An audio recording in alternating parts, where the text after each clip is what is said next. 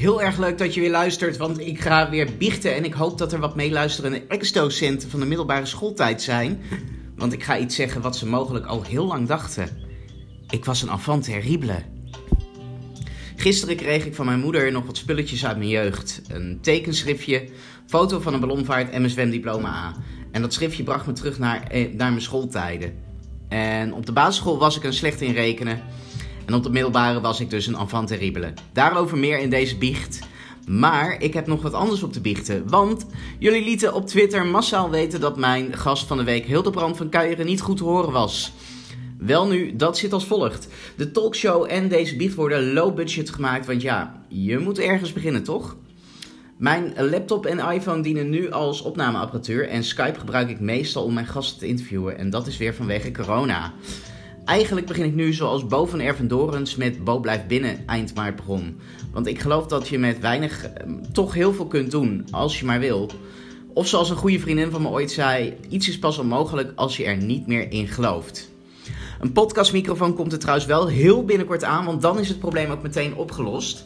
En is ook wel zo leuk als we straks weer fysiek met elkaar in één studio kunnen zitten. Dus wordt aangewerkt.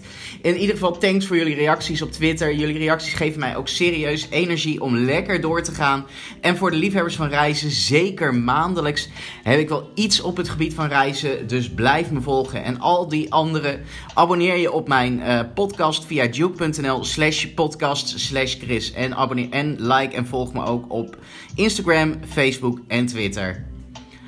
Oké, en nu eventjes waarvoor we hier dus allemaal zijn. Hier spreekt uw favoriete enfant terrible. Degene die denkt dat hij kan podcasten en die best Wilfred Gené even van zijn troon zou willen stoten.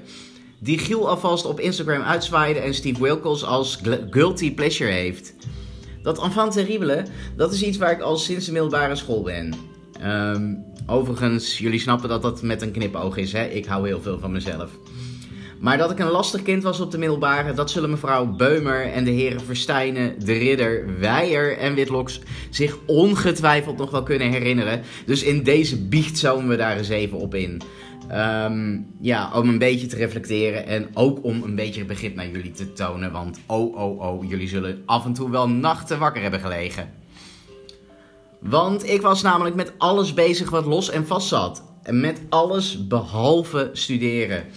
Als de wiskundedocent uitlegde hoe de stelling van Pythagoras in elkaar zat, was ik uh, eerder bezig met hoe de schoolkrant gemaakt werd. Als klas M2C in Theater aan de Parade zat voor het vak CKV, zat ik voor de leerlingenraad met de inspecteur te praten. En zo kan ik nog wel meer van dit soort voorbeelden opnoemen. Op het feit dat ik er spijt van heb dat ik daar ooit aan begonnen ben, kom ik trouwens later nog eventjes terug. En ik heb ook wel zo'n vermoeden dat ik een beetje weet hoe die rapportvergaderingen gingen.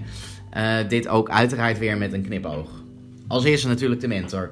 En dan nu leerling de boer. De docenten. Die is met alles bezig, behalve waar hij mee bezig moet zijn. En dan weer de mentor. Oftewel, docenten. Een drama. De zorgen begonnen al in de tweede klas, waar ik met hakken over de sloot naar de derde ging. Waar het trouwens ook compleet misging. Ik was daar echt meer bezig met de leerlingenraad. En het werd me ook aan alle kanten afgeraden. Dan dat ik met school bezig was. voor bijna al mijn vakken stond ik onvoldoende op dat moment. En dat betekende dus ook wel uh, dat ik de tweede keer naar de derde moest. En dat was ook een ontiegelijk leuk jaar. Dat moet ik wel zeggen.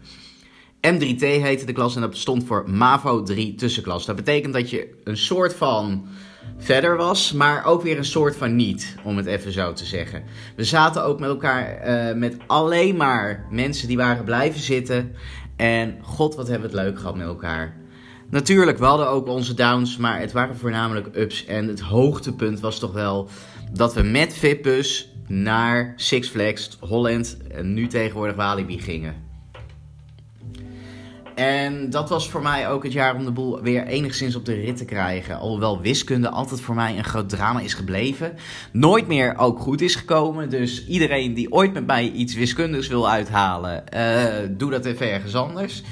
Ik ben toch meer een taaltype en dat bleek ook uit mijn boekverslagen, waar ik toch uh, in het, vanaf de tweede keer, derde jaar, 7 en 8 voor haalde. Alhoewel ik me achteraf wel een beetje afvraag of dat vooral door de inhoud komt of door het feit dat ik op dat moment Microsoft Publisher van buiten kende. En uiteindelijk slaagde ik nog alsnog op het MAVO-niveau. En het MBO lag op me te wachten. En achteraf te gezien heb ik ook best wel een beetje met dat lerarenkorps te doen van mijn middelbare school.